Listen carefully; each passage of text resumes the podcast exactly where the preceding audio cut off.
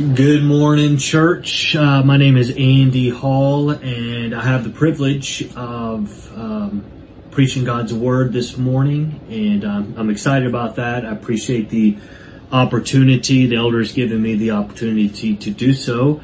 And so we're going to be in Romans chapter 5, continuing our study through Romans chapter 5 if you've been with us and we'll be in verses chapter 5 verses 1 through 11 so i'm i'm not sure whether that has already been read or not. I know with the video it, it uh, uh, anyway i'm going to read the, the verses and uh, then we'll get into our text this morning. So if you would if you have your bible go ahead and open it up if you're already if not already there.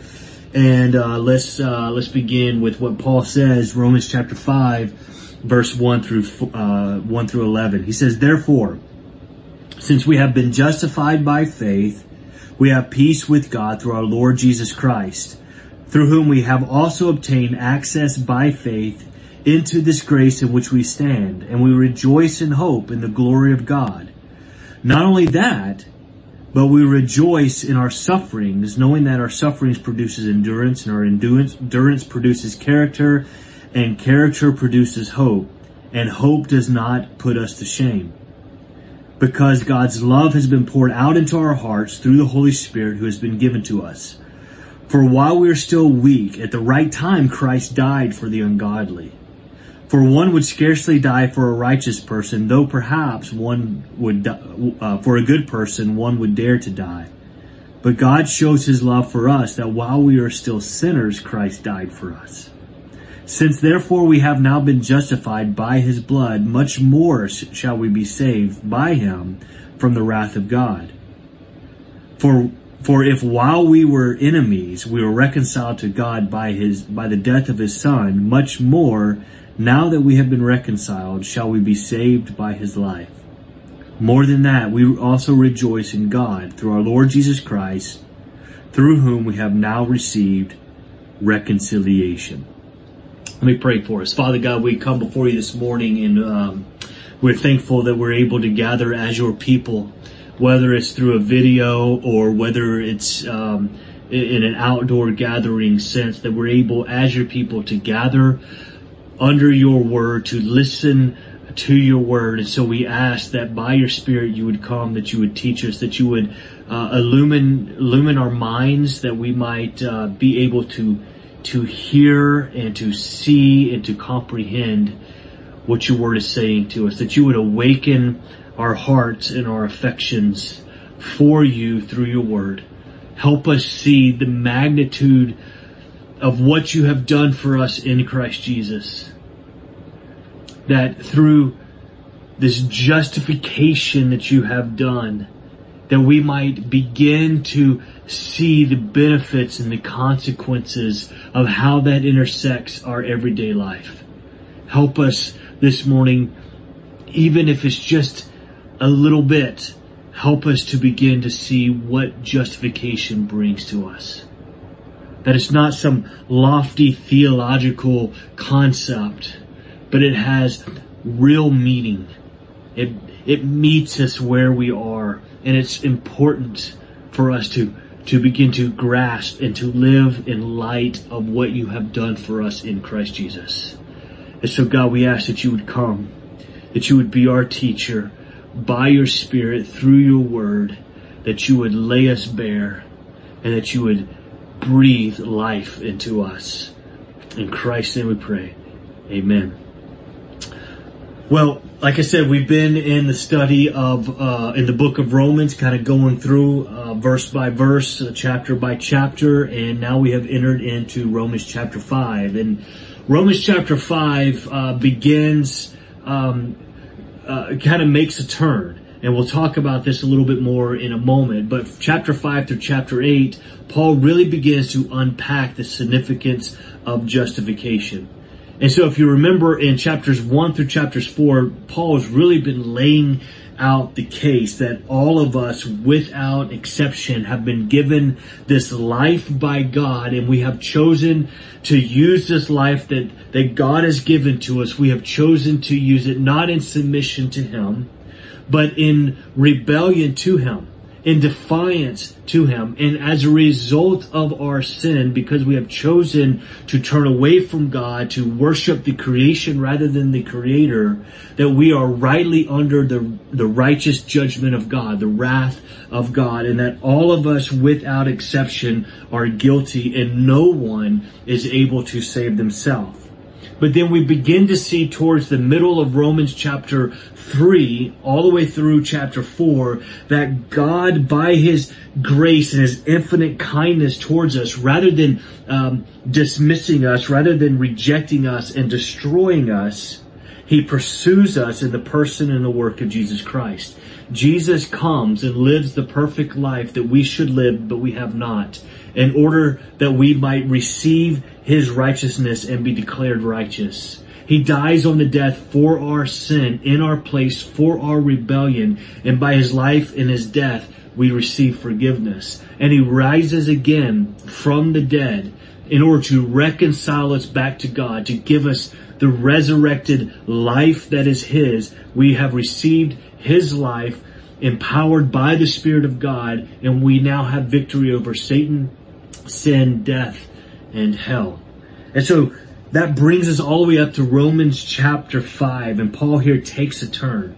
He begins to show us here how this truth, particularly the justification of God, how this truth intersects with our everyday life. In other words, uh, the overflow or um, or the benefit or the consequence of uh, of being justified by faith through Jesus Christ radically rewrites our story, changes our perspective, and guarantees God's love for us. So those are the three things that I want us to kind of dive into a little bit this morning as we, as we think about this text. How God rewrites our story through justification, how God uh, changes our perspective because of justification, and how God guarantees His love for us because of justification. And so if you would look with me in verses 1 and 2, here we see, uh, really throughout this whole passage, but here in, in uh, Paul encapsulates here for us um, how being justified by faith intersecting our daily life, God rewrites our story. Uh, through Jesus, God is telling a better story about our past and about our present and about our future. Think think about this with me for just a moment. Um, just how this works in our everyday life. Uh, m- uh, most of us think about life uh, kind of along a timeline, right? We think about our past, our present, and our future. Uh, now, most of us come to our, our past, our present, or future differently. Um, we have different backgrounds, we have different experiences, so there are, there are those differences um, that that create lenses by which we understand our past, our present, and our future. Now, for most of us, if you take the, if you take Jesus out of our narrative, most of us, when we think about our past or we look at our past, uh, it, it's usually marked with, with guilt, with uh, regret, with shame, with, um, uh, w- with missed opportunities. We, we tend to focus uh, on the worst things that we have done. We tend to think about the, the things that have been done to us, particularly negatively, those things that have been done to us. We think about what what uh, we wish we would have done better. Uh, and then what we end up what we end up doing is we take those past experiences that we have, typically negative experiences that we have, uh, and we bring this broken experience of our past into our our present. And what this ends up doing is it compounds, it, it fuels our shame, our guilt, our hurts, and our regret. And it leaves us in a place of disappointment and discontentment. And then this begins to fuel and fill our hearts, our minds with fear and anxiety about our future. Because after all, if, if my, if what I have experienced in the past if if it's this negative uh, experiences that I've had in the past, then why would I expect anything different for the future? Now, think about how this just drills down into our everyday life. I would imagine if you're like me, I would imagine that there are times, maybe often, maybe last night, that you laid your head down on the pillow trying to fall asleep and you're stressed out about your job or you're stressed out about, uh, you're worried about money or, you, or you're unsure about some relationship. Maybe you're sitting there wondering about a post that you saw on social media and you're thinking, I wonder if that was directed uh, towards me. Maybe you're concerned with school starting back um, in the midst of a pandemic, and so there's some fear and trepidation and uncertainties about what does that look like. Uh, and so what we tend to happen in, in those moments is that we begin to go to the worst case scenarios and these things begin to unfold and play out in our mind. And so what Paul is doing throughout these verses, and particularly verses 1 and 2 of chapter 5, what he is saying is that when the grace of Jesus intersects our life, it radically transforms our past, our present, and our future. God rewrites our story. God rewrites our past. So no matter what you have done or what has been done to you, our past is no longer marked by guilt, shame, and regret. But instead it is now marked by righteousness and reconciliation. Look at verses 1, or verse 1. Therefore, since we have been justified by faith, we have peace with God through our Lord Jesus Christ. Now, we've seen that word justified several times throughout uh, the first four chapters of Romans. It's, it's, it's a word that's tightly close, tightly associated, very closely associated with the, with the word righteousness. What justified or justification means is that we have been given a right standing with God. And so as a result of this, in verse 1, we have peace with God. Now imagine this, this term peace with God, imagine it within terms of two, two armies, uh, striking a peace agreement with one another.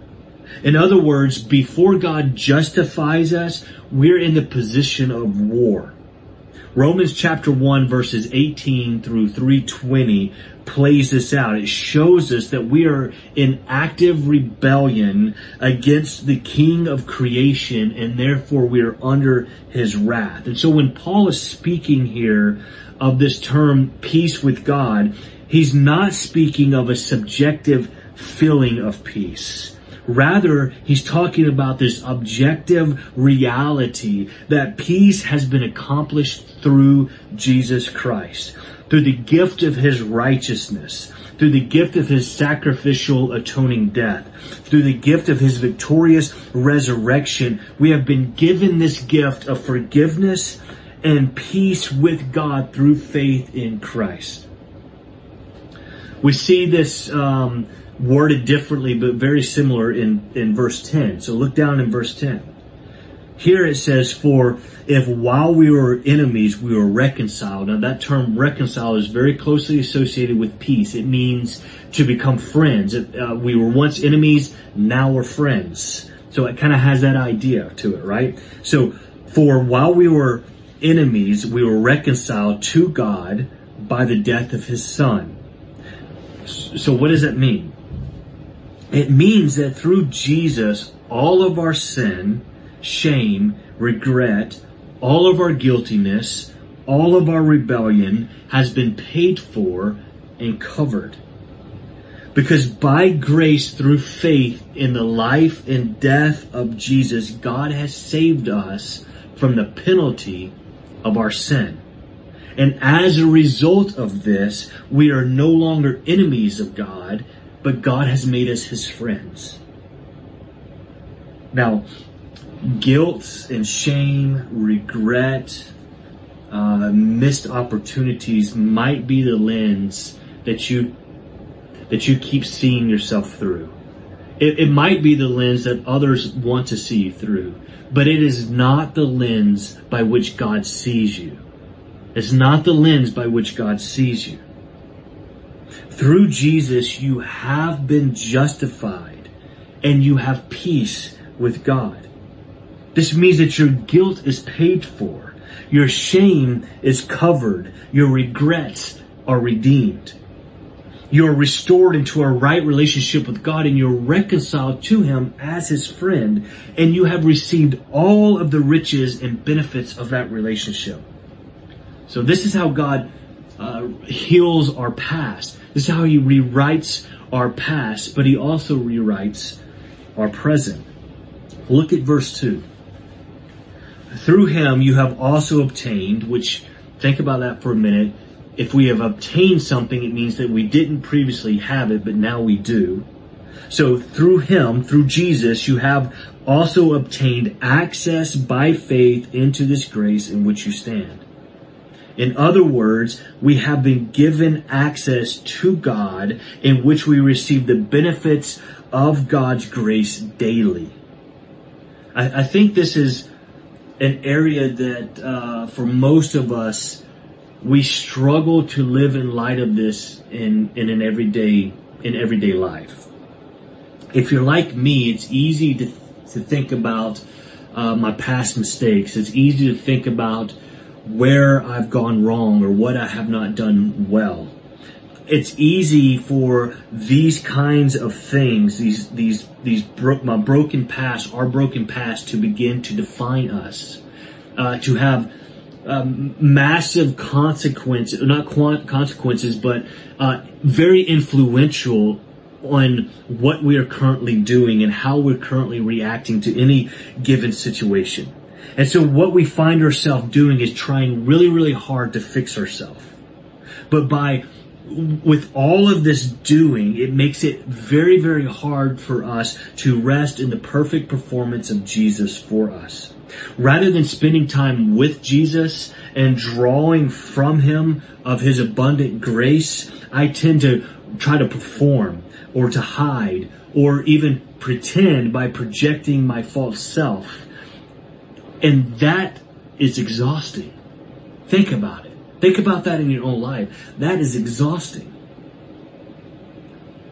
But what Paul is reminding us of here is that through Jesus we have been given this daily uh, grace, this daily gift of access to God. That through Him, through Jesus, we have been set free from our past and we have all the resources and the power that we need to live in light of that in our present. So how do we access this? How do we, how do we access this grace, this, this grace in which we stand? Well, it's not by doing more. It's not by working harder. It's simply by being with God. It's by entering into His presence. Like a dignitary, a king of some sort, you have access to come into the presence of God. That's how, that's how we, that's how we access this. It's by just being with Him. So that the banner that flies over our life every day is a banner of walking out and living in continuous grace, set free from our past, empowered for our present. I think this is what Paul is getting at when he's praying in Ephesians chapter 3 verse 16. When he's, I think what he's asking is he wants us as we walk out in God's daily grace to us that we might begin to know and to understand and to comprehend what it is to be strengthened, as he says, with power through God's Spirit in the inner being. This is an area that I, I want to grow more deeply in awareness of God's ever present kindness towards me so that my heart will be a reflection of a, of a heart that is joyfully dependent upon Him in, in the everyday circumstances of life. Not dependent upon me, but dependent upon Him, joyfully dependent upon Him. I want to grow in awareness of this. God rewrites our past. He rewrites our present and He rewrites our future. Look again in verse 2. Paul says, the second part of that verse, and we rejoice in hope in the glory of God. Now, hope, uh, it, hope in our culture carries more of a meaning of uh, a wishful desire with no certainty. That, that's kind of the idea behind it. It's, um, we say things like, I, I, I wish that it would happen or I hope that it happens, but we're not certain that it will. It'd be like saying, I hope somebody gives me a million dollars. I mean, that would be great. I don't think it's going to happen, or at least I don't know if it's going to happen. But that's not how the Bible understands the term hope. That's not the meaning of this word hope that we see in this text. In this verse, hope means an unwavering certainty. An unwavering certainty. It's not based on our circumstances, but it's based on the object of our faith. It's an unwavering certainty based on the unwavering character of God. This is why Paul is able to say in Philippians chapter 1 verse 6, I am certain of this, that he who began a good work in you will bring it to completion at the day of Jesus Christ. So when Paul here says we rejoice in the hope of the glory of God, he is talking about a joyous certainty that we will share in God's future glory. Uh, Paul says it this way in Romans chapter 8 verse 17. He says that we will be glorified with him. And so we, because we have been justified by faith through grace, in the Lord Jesus Christ, we can look to the future with certainty. Not with fear and anxiety, but we can face tomorrow and the next day and look way beyond into the future with certainty and not fear and anxiety. Knowing that those things that align with the heart of God and glorify Him, they will happen. They will happen. So biblical hope is not a matter of if, it's a matter of when because God brings to completion those things that bring Him glory. And so when we live in light of this better story, it changes our perspective about our present circumstances and it even changes our perspective about the suffering that we are currently enduring. Look at verse 3. Paul begins this in verse 3. He says, not only this, but we rejoice in our sufferings not only do we rejoice in the hope of the glory of God and the access to which we have to God, but we also rejoice in our sufferings. Now, that's, that seems a little strange that Paul says that. So what, what is he saying here? Notice here in the verse that he says we rejoice in suffering. He's not saying that we look, we look forward to suffering or that suffering somehow becomes like this badge of honor for us. But what he is saying is that God in our sufferings gives the gift of his presence. That even in the worst of circumstances, there is a deep joy in God not because of our circumstances or our sufferings, but through our sufferings, we are able to experience the presence of the goodness of God in a way that we otherwise would not be able to experience. Tim Keller picks up on this and he says it this way. He says, Christians, however, rejoice in suffering. That means that there is no joy in the actual troubles themselves, God hates pain and troubles of the, of this life, and so should we. Rather, a Christian knows that suffering will bring, that what suffering will, will have is a beneficial results. A Christian is not a stoic who faces suffering just by gritting their teeth. Christians look through the sufferings to their certainties.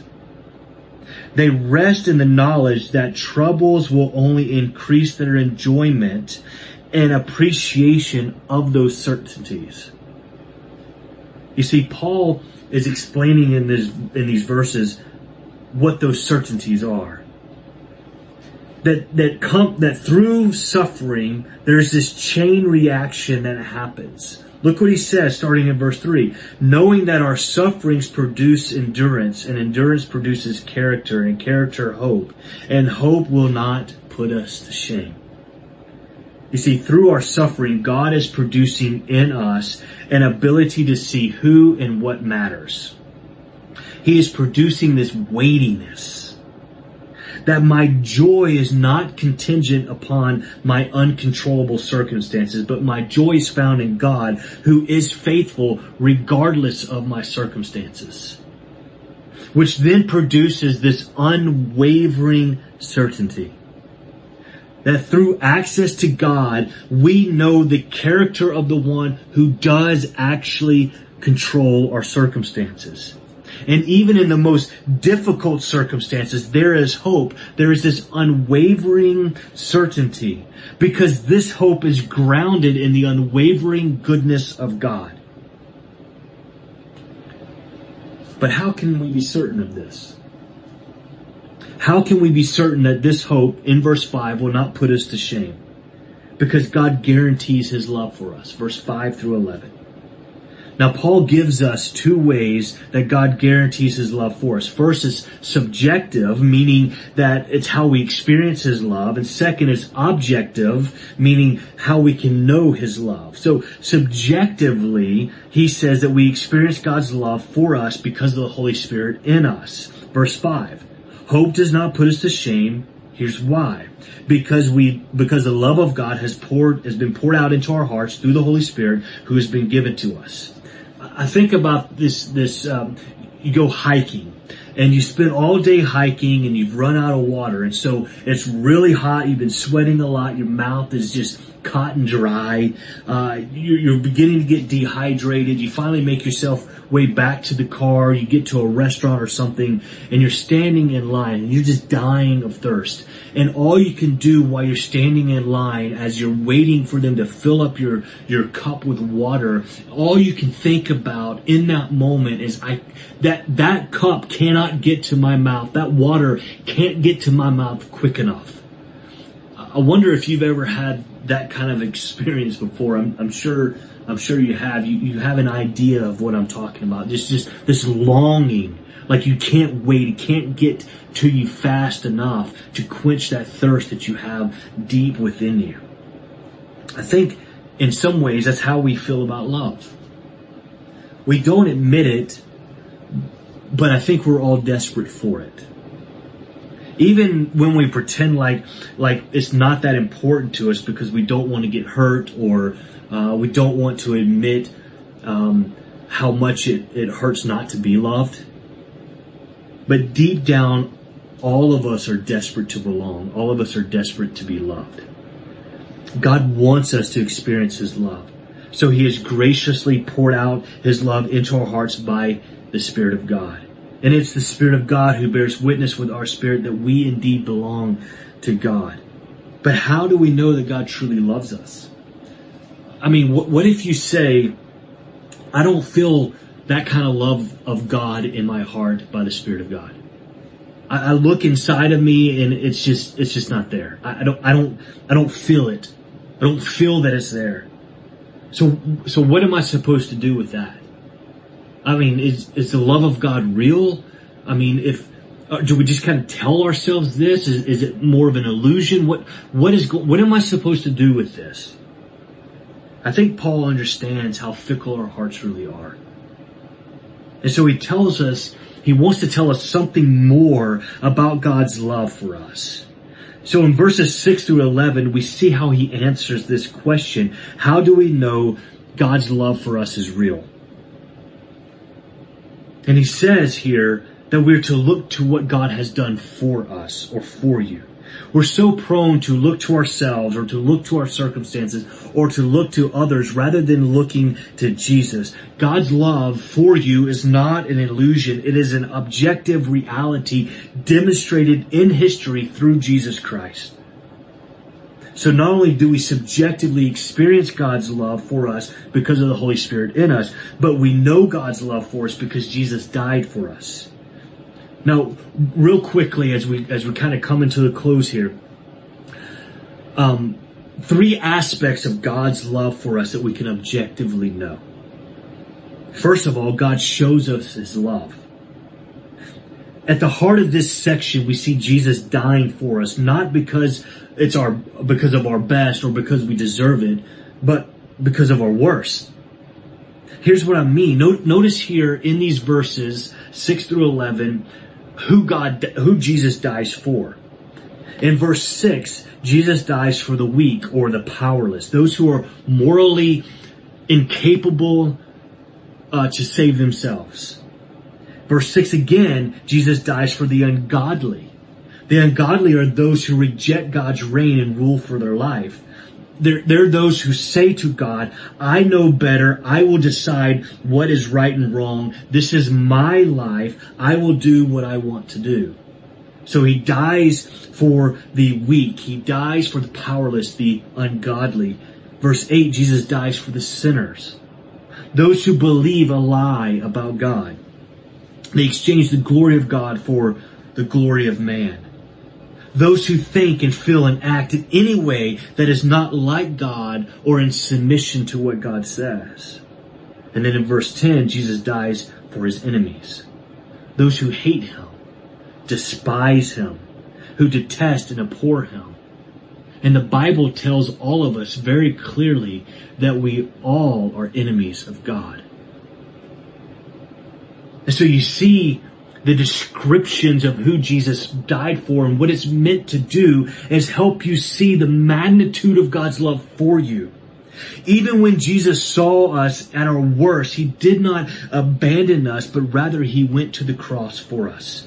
Jesus didn't die for good people. He died for those who hated Him. He took the initiative and He demonstrated His love for us by dying for us while we were His enemies. I think one reason why it's so hard for us to accept this is because nobody treats us this way. Think about it. Nobody treats us this way. Most of us grew up in an environment that when we failed, uh, we were uh, we were punished, obviously to various dis- degrees, and when we did well, we were rewarded again to various degrees. I mean, this is how the world works. Whether you're at school or whether you're on the job or just with other people, when they see the best in us, they reward us and they love us. But when they see the worst in us, they they they tend to abandon us and hurt us. But this is where Jesus is, Jesus is radically different in the way that he treats us. Verse 7 says, one will scarcely die for the righteous person, though perhaps for a good person one would dare to die. But God shows his love for us that while we are still sinners, Christ died for us. You see, God's love is radically different. When Jesus saw the worst in us, he didn't abandon us, but he went to the cross for us. So not only does God show us His love, but I think these verses show us more than that. The verses also show us that God actively saves us by His love. And here's what I mean by that. Jesus, Jesus didn't merely die to make salvation possible, just hoping without any certainty that we would be saved. Rather, He actually saves us by His love. In other words, God won us by persuading us of His love. He captivated and kept us by His love. He redeemed us and reconciled us to Himself through His love. It's not just a love that is demonstrated, it's an effectual love. He captures us and brings us to God. That's what His love does. In the death of Jesus, there is a saving love. Christ died to win salvation. It's a compelling love. It's an effectual love. It's a drawing love. So God shows us His love. He actively saves us by His love, and He also secures our future with His love. We see this in verse 9 and 10.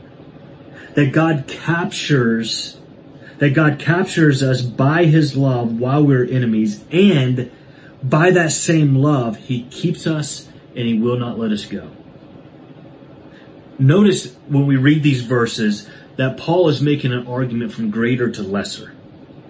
Verse 9 he says, Since therefore we have now been justified by his love, by his blood, much more shall we be saved by him from the wrath of God. In other words, since God captured us by his love while we were his enemies, then certainly by that same love he will keep us and will not let us go. Again, Paul builds on that in verse 10. For while we were enemies, we were reconciled, made friends with God. We were reconciled to God by the death of his son. Much more, now that we've been reconciled, we shall be saved by his life. Again, since God captured us by his love while we were yet his enemies and has made us his friends, then certainly by that same love, he will not abandon his friends. So here's the question. Will God ever stop loving those who are in Christ Jesus? The answer is no. But as you know, as well as I, the world and our flesh wants to tell us something different, doesn't it? It wants to tell us that God doesn't love us. It, it wants to tell us that if we don't walk the line, then we will lose God's love. That deep down you're just not enough. You just haven't done enough. But that's the lie. Because God has shown us His love. He saves us by His love and secures us with His love. Therefore, by the same measure in which His love captures us, in that same measure of His love, He keeps us. Me say that again. Therefore, by the same measure in which His love captures us is the same measure that His love keeps us. And it is in this hope, this unwavering certainty that does not put us to shame, but creates in us this deep joy in God, which is exactly how this text ends in verse 11. More than that, we also rejoice in God through our Lord Jesus Christ, through whom we have now received reconciliation. We don't rejoice because we have to. We don't rejoice because we're commanded to. We don't rejoice because we're supposed to. We rejoice because we're filled with God's love. Let's pray. Father, we do rejoice in your love. The love in which you have loved us, that you planned before the foundations of the world. We praise you because you have, you have demonstrated this love for us in the cross of Jesus and you have effectively applied it to our heart by the Holy Spirit. And so, Father, when we doubt this love, would you turn our eyes to the cross? Would you stir up within us this deep rejoicing because we have had, we have the promise that you love us and that you will never abandon us and that you will never let us go. That we are loved now and we are loved forever. It's in Jesus' name we pray. Amen.